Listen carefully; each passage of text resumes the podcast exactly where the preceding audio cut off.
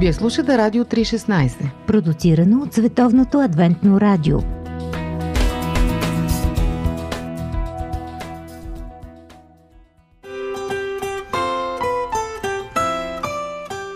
По пантофи.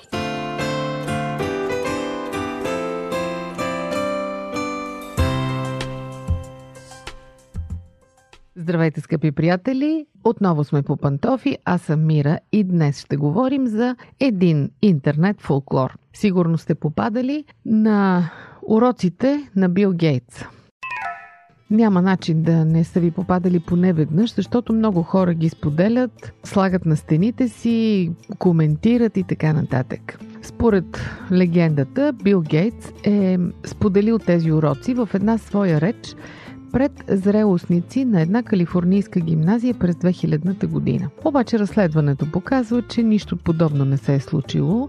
Следите водят към един американски психолог, който е публикувал подобни съвети в някакво малко вестниче в Сан-Диего, Калифорния, но по-късно така народната любов към тези съвети ги е пришила към името на Бил Гейтс, за да им придаде по-голям авторитет и те са станали популярни именно така. Все пак обаче, въпреки че не са автентични уроци на Бил Гейтс, те са изключително жизнеспособни и вече повече от 15 години циркулират в пространството. Причината е, че са много мъдри. Днес, въпреки че, както вече казах, авторството им се оспорва, ще ги коментираме, защото те ни учат как да постъпваме с децата си, нещо, което няма да чуете в популярните предавания и книги. И така, урок номер 1. Животът не е справедлив, свикнете с това. С други думи, не винаги лошият получава наказание, а добрият награда. Това е нещо, на което учим децата от малки и те свикват с това и един ден са изключително шокирани, когато се окаже, че в големия живот няма тази справедливост. Трябва просто да свикнем с нея. Урок номер 2. Светът не го е грижа за вашето самочувствие. Светът ще очаква от вас да постигнете нещо преди да се чувствате добре. В нашето съвремие, в политически коректното говорене, обикновено много се пазим да не нараним самочувствието на децата. Само че те трябва да свикнат с това, че за да имат добро самочувствие, трябва да свършат нещо преди това. То трябва да стъпва на нещо реално. Защото високо самочувствие без покритие е възможно най-опасната самоизмама, в която живее човек. Животът събран в едно интервю. Живот – джобен формат. Урок номер 3. Няма да направите хиляди веднага след като завършите гимназия. Няма да станете заместник директори с скъпи телефони и коли, докато не си ги изработите. За съжаление, децата понякога получават противоречиви уроци по този въпрос, гледайки как хора, които наистина не са се трудили, хора с ниско образование разполагат с много пари. Това ги съблазнява, но правилният живот и добрият живот изисква усилия, за да се постигне добър резултат. Урок номер 4. Ако си мислите, че учителите ви са строги, изчакайте докато имате шеф. Ето го големият урок, в който се проваля така нареченият скандинавски модел на възпитание. В него родители и учители се съобразяват с настроенията на децата, за да не ги травмират и внимават да не ги притискат с прекалени изисквания, санкции или наказания. Само че тези същите деца изживяват ужасен шок, когато завършат училище, започнат работа и изведнъж се окаже, че техните началници не се съобразяват с настроенията им и не ги интересува колко зле се чувстват. Тоест предупредете децата си, че в живота е така. Шефовете са строги и изискват. Урок номер 5. Правенето на бургери не е под вашето достоинство. Вашите баба и дядо имат различна дума за това, те я наричат възможност. Тоест този урок гласи: научете децата да работят и ги научете, че няма срамен труд. Важното е да работиш сам, да печелиш сам и да се издържаш сам. Урок номер 6. Ако нещо се обърка, не е по вина на вашите родители, така че не оплаквайте грешките си, а се учете от тях. Тоест урокът е: носете отговорност. Когато сбъркате, понасяйте си последствията, не бързайте да обвините друг. Урок номер 7. Преди да се родите, вашите родители не са били толкова скучни, колкото сега. те са станали такива, поради това, че плащат вашите сметки, почистват вашите дрехи, слушат ви да говорите колко сте велики. Така че преди да тръгнете да правите велики дела, се научете да вършите малките дела вкъщи и да оценявате онова, което получавате на готово. Това е, може би, големият дефект на децата. Те не разбират колко много струват грижите за тях. Хубаво е в една подходяща възраст, по подходящ начин те да разберат, че са толкова ценни, че родителите им жертват за тях.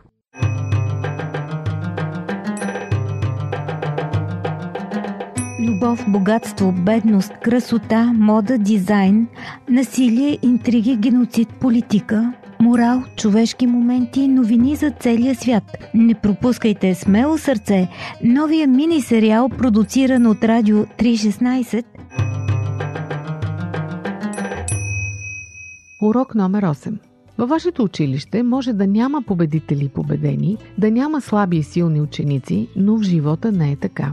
В някои училища имат дори специални класове за изоставащи, за да могат те да наваксат с материала и да стигнат до правилните отговори на тестовете. Само че в реалния живот не е така. Тоест, старайте се и давайте най-доброто от себе си.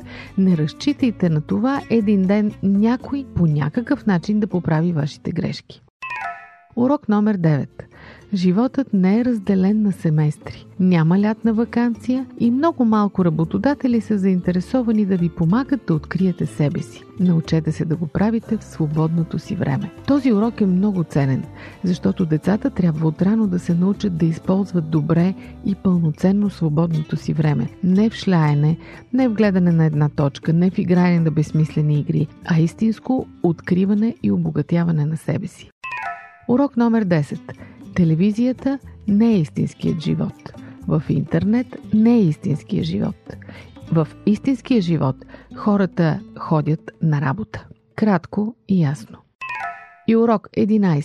Бъдете вежливи към умниците. Не им се подигравайте, не ги наричайте зубари. Има много голяма вероятност един ден точно такъв да ви бъде началник.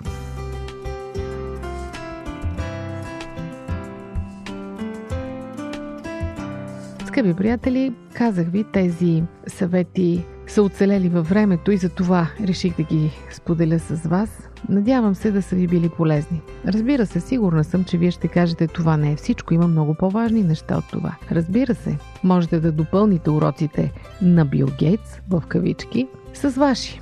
Споделете ги с нас, ще чакаме с интерес коментарите ви. Толкова от мен за днес по пантофи. До чуване, аз съм Мира, до следващия път.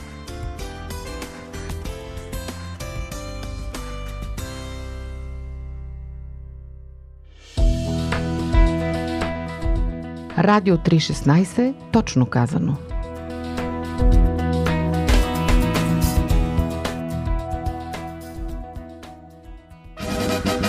Какво да кажем? Какво да кажем за? И какво да кажем за? Какво да кажем за?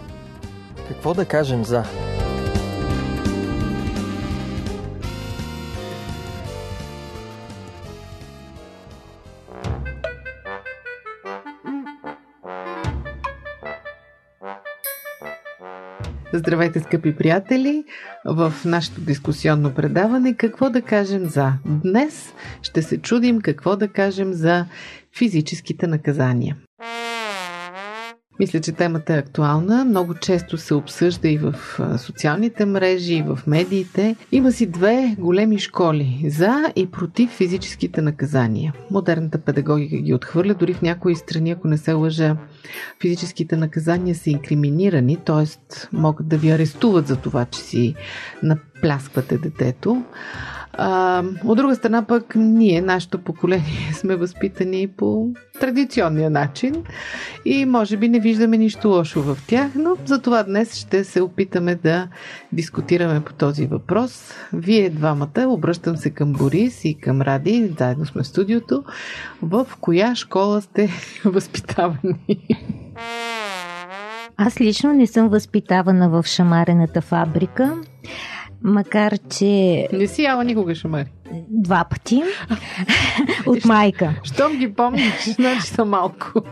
Да, от майка във възлови моменти веднъж в първи клас за триене с гума в тетрадка образец, където бях пробила дупка, защото набързо драсках домашното, правих грешки, триех много така съвестно и енергично с гумата и накрая в тетрадка образец взе една голяма дупка, бях набита и не ми се купуваше повече гума. Ясно. Но не прибита. Просто бях плясната, вероятно. Борко, ти? Моите шамари са броят на пръсти, но са така... Веднъж една цигара изхвърча през прозореца от шамар. Имало е добро прицелване. Да. Беше незапалено, нали? Питаха ме, знаеш ли как да я запалиш? Знам, нали? А така аз бях много малък още. Когато не ти се полага все още да знаеш. Не, просто малко дете, което нищо не разбира. Аз не знам дали съм можел да пиша тогава още. Може би си имитирал съвсем, големите. Съвсем малко, обаче около мене всички пушат големите. Един пуши, друг пуши. И аз казвам, добре, всички го правят, защото да не го правя. Аз отивам при баща ми и искам да пуша. Окей, веднага. Знаеш ли как се пали? Знам. Прозореца беше отворен и пляс и цигарата е схвърча през прозореца. Ние си говорим малко така смешно наистина и на мен ми е смешно. Аз лично съм възпитавана с много шамари, но съвсем сериозно, ако подходим към въпроса, има ли резултат от това според вас? Предвид на това, че после пропуших, не. При теб не е дал.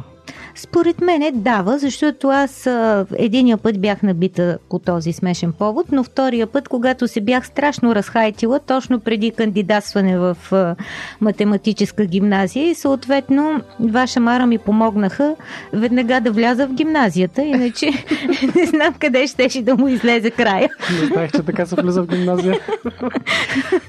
Защото наистина така защитниците на школата на шамарената фабрика, както е наричаме, казват, че така децата са по-добре възпитани. Дават, за пример, казват, ние едно време бяхме добре възпитани, сега не са добре възпитани децата. Според вас, добре ли възпитава децата този метод?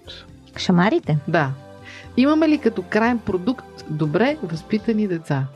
Ти сега много трудно постави въпрос. Защото в крайна сметка за нас това е важно. Резултата какъв е накрая? Въобще, кое дете считаме за добре възпитано, да кажем? За мен това е типичен пример за търсене на прост отговор на сложен въпрос. Добре, хайде. Прост отговор няма. За или против шамарите. Добре, дай сложен отговор. Дали резултатът е добър, зависи в кой момент е ударен шамара, ако изобщо е ударен, защото може да бъде внимание, защото ще те ударя.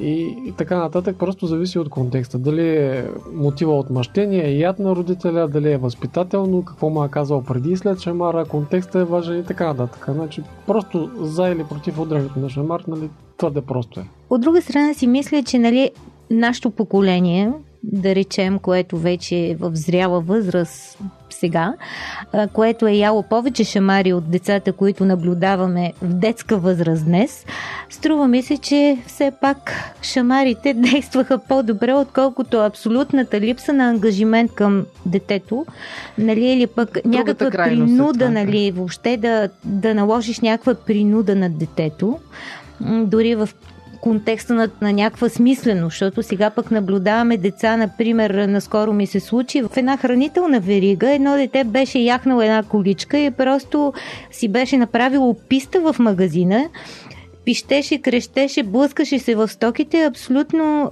хората, които го придружаваха, никой не реагира. Мен ми се искаше наистина аз да задействам шамарената фабрика в случая, но не си го позволих. Да, не става. Защото и това не е нормално поведение, нали? За нас не е нормално. За нас. Издателство Нов живот. Поеми риска. Автор доктор Бен Карсън. Доктор Бен Карсън е един от най-известните неврохирурзи в света. Първият разделил сиамски близнаци, съединени в областта на главата. Животът му е илюстрация на връзката между големия риск и големия успех. В тази книга той разказва увлекателно различни случаи от биографията си, когато му се налагало да решава дали да поеме някакъв огромен риск или не. Формулата му се състои от 4 основни въпроса, валидни за всяка ситуация. Кои са те и как да ги прилагате на практика? Поеми риска. Доктор Бен Карсън, издателство Нов живот.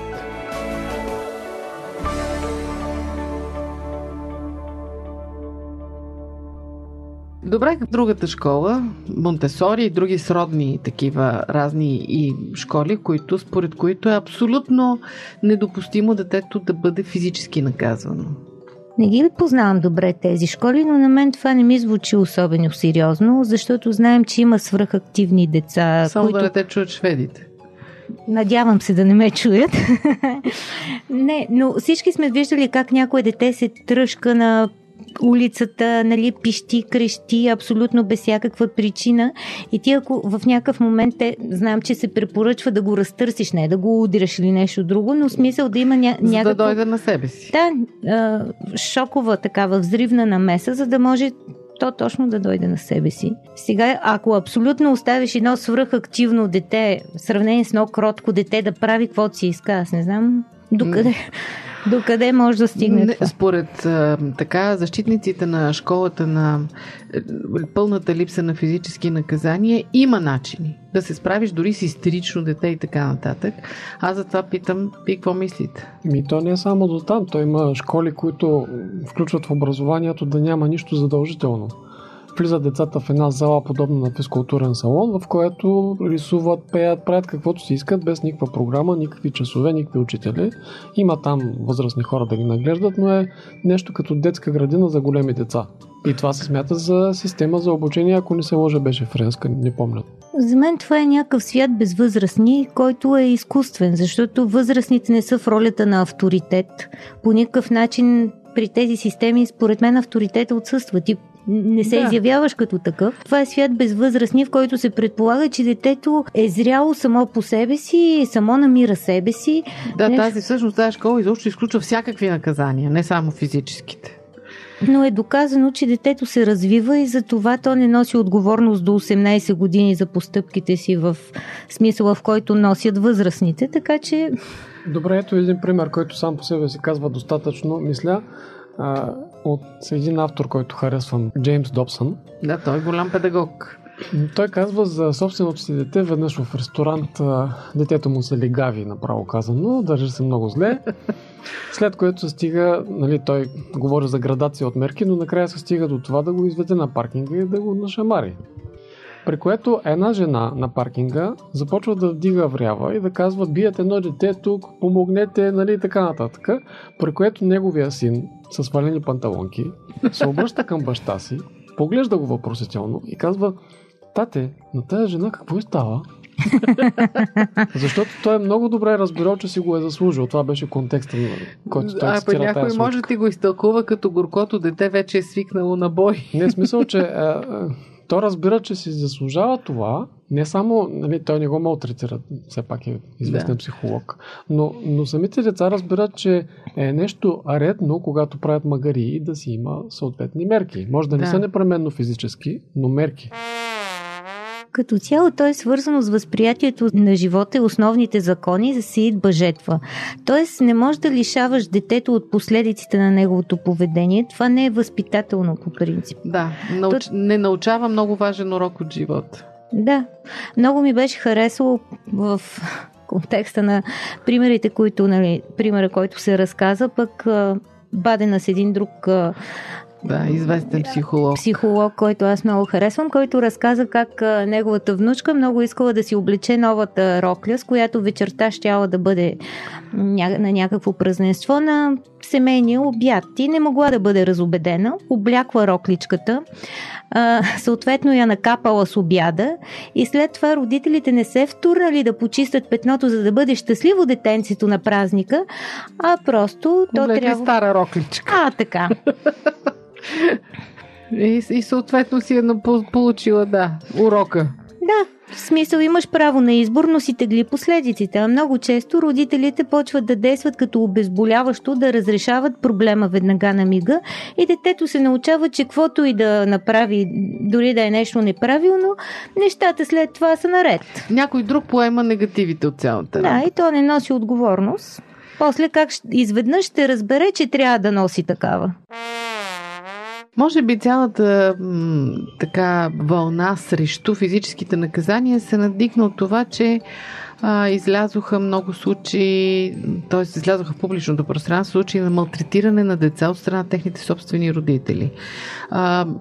Според вас, къде е границата между наистина побоя, малтретирането и чисто възпитателното пляскане, да го кажем, след като разбрах, че защитавате тази школа? Ето, малтретирането може да бъде и словесно, дай да забраним говоренето.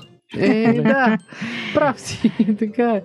Но не, къде минава границата според вас? Има ли или е за всяко дете индивидуално, или не знам? Да, със сигурност подходът трябва да е индивидуален, защото има деца, които с две думи ще разберат и такива, които с 20 шамара няма да те разберат, но все пак детето не трябва да бъде бито. По-скоро да бъде плеснато просто, а да не говорим, че може човек да измисли по-изобретателен метод. Ако може да измисли, по-добре да измисли друг начин. Добре, това не е ли все пак насилие на моята воля над волята на детето? По този начин аз съм физически по-силния, големия.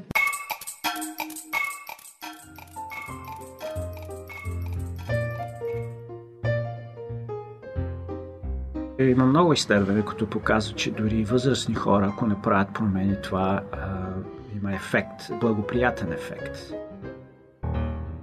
Здраве на хапки. Говорим за изключителни случаи все пак. Не при всеки, проблем, просто решението да е два шамара. Ако говорим за адекватна реакция, може би става дума за така наречена от шокова реакция, която предизвикват някой път и психолозите при пациенти. Трябва да го стъписаш по някакъв начин. И ако шамара е нещото, което ще го стъписа, окей. Въпросът не е за или против шамара, а за или против мерки, които стъписват. Съвсем конкретен пример мога да дам с шамар. При който сега в Испания е забранено да удряш детето си, особено на публично място. При което един приятел ми разказва как в парка едно дете вилне, бащата и майката са до него, нищо не му правят, нищо не му казват и накрая майката пляс един зад врата и всичко приключва. Не е да го удари така, че да го заболи нещо. Просто пляс един зад врата и филма свърши. Това е шоковата реакция. Шоковата реакция. Просто да се усети, че нещо не е наред. Той излиза извън всякакви норми на поведение. Аз мога да дам пример за шокова намеса без шамар с моя племеник, който като беше малък много се вълнуваше от вода и само се отскубваше и се затичваше с 200 км в час към градския фонтан, където просто за неговата възраст е доста опасно и почти не може да го спре, защото той беше мощен и се тегли, мята се, с идея да се хвърли във водата, да й се радва. И моя начин да го спра, беше случайно, че разбрах, че действа, но започнах да му говоря на много висок стил. Той не можеше да схване какво му казвам и започна да ме гледа и да се опитва да разбере, но се овладя момента, в който желанието му беше неудържимо и съответно после беше лесно да бъде убеден. Това е доста оригинален подход. Да. Същият, може би действа, ако му заговориш внезапно на френски. Със сигурност, но не съм толкова добра. Тоест, според вас, физическото наказание има алтернатива. Да, разбира се. Да, и аз така мисля, макар че аз имам две деца. Едното, може би, за цялото си детство е изяло 3-4 шамара. Другото ядеше по 3-4 само сутрин. Всеки ден. Това се казва индивидуален подход. Но така налагаха ситуациите. И сега, когато те са вече големи хора, често си спомняме тези ситуации. И големият ми син, който не е бит реално на практика. Той казва, знаеш ли, всеки път, когато го удрехте, брат ми, мен наболеше повече и предпочитах мен да набиете, отколкото него. Така че аз като съм наказвала единия, съм възпитавала и двамата. Братство. Да. Наистина индивидуалният подход, като че ли е решаващ в случая. Много лесно така да се дава къл отстрани, но аз лично съм изпадала в безизходица. Просто не знам какво да правя. Наистина не знам от поведението на детето, не знам как да постъпя. Така че напълно се чувствам на родители, които се чудят какво да направят и накрая прибягват до пляскането зад врата. Ако можете да започнете от начало, така с този въпрос ми се иска да приключим, ако може да започнете от начало като родители към Борис, обръщам, той има две деца, или пък ти да се върнеш в детството си, ако може да започнете от начало, бихте ли така подарили на децата си едно детство без нито един шамар? В единични случаи може би, но като цяло, значи аз пак казвам, важен е контекста. Начините да стъписаш някой, за да не вършиш туроти, са много. Ето са се говорни на висок стил. Да, важен е контекста на ситуацията. Важно е да усети, че нещо не е наред, да разбере какво трябва да се промени, да разбере, че и двамата родители са съгласни на същото мнение са и че не е израз на гняв. Тези неща са много важни като контекст. Да. Защото ако само едно плесване, утре ще свикне с тия плесвания и няма да му прави никакво впечатление. Има този момент. Да, привикване. Свикват с това, че няма да се излиза от стаята цяла седмица, че ще бъде плеснато или нещо друго и какво да отдава. Даже идва само да му удари шамара. Да, за да баба ми вика, ще би магаре по-магаре. Става рецидивист някакъв, се оглеждаш. Излишно е това. Просто няма смисъл, ако го възпитаваш по този начин, да свиква с шамарите. Значи Борис ми открадна така финалната реплика на мен. Моите родители са били много зрели наистина. Сега го оценявам от времето. Двата шамара, които съм изяла, много на място бяха. Благодаря, мамо. Още ги помня. Но бяха за добро. Иначе, точно това си мислех и аз. Родителя не бива да бие детето си, т.е. да възпитава чрез шамари детето си, когато той самият е гневен. Да, той, ако щете и Библията това го препоръчва, да не наказваме в разгневяването си.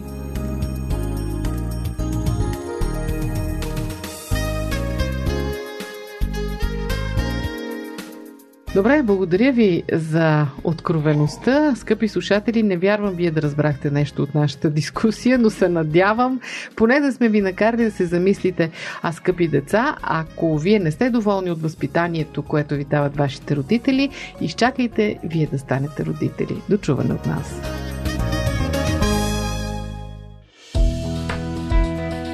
Вие слушате Радио 3.16, продуцирано от Световното адвентно радио.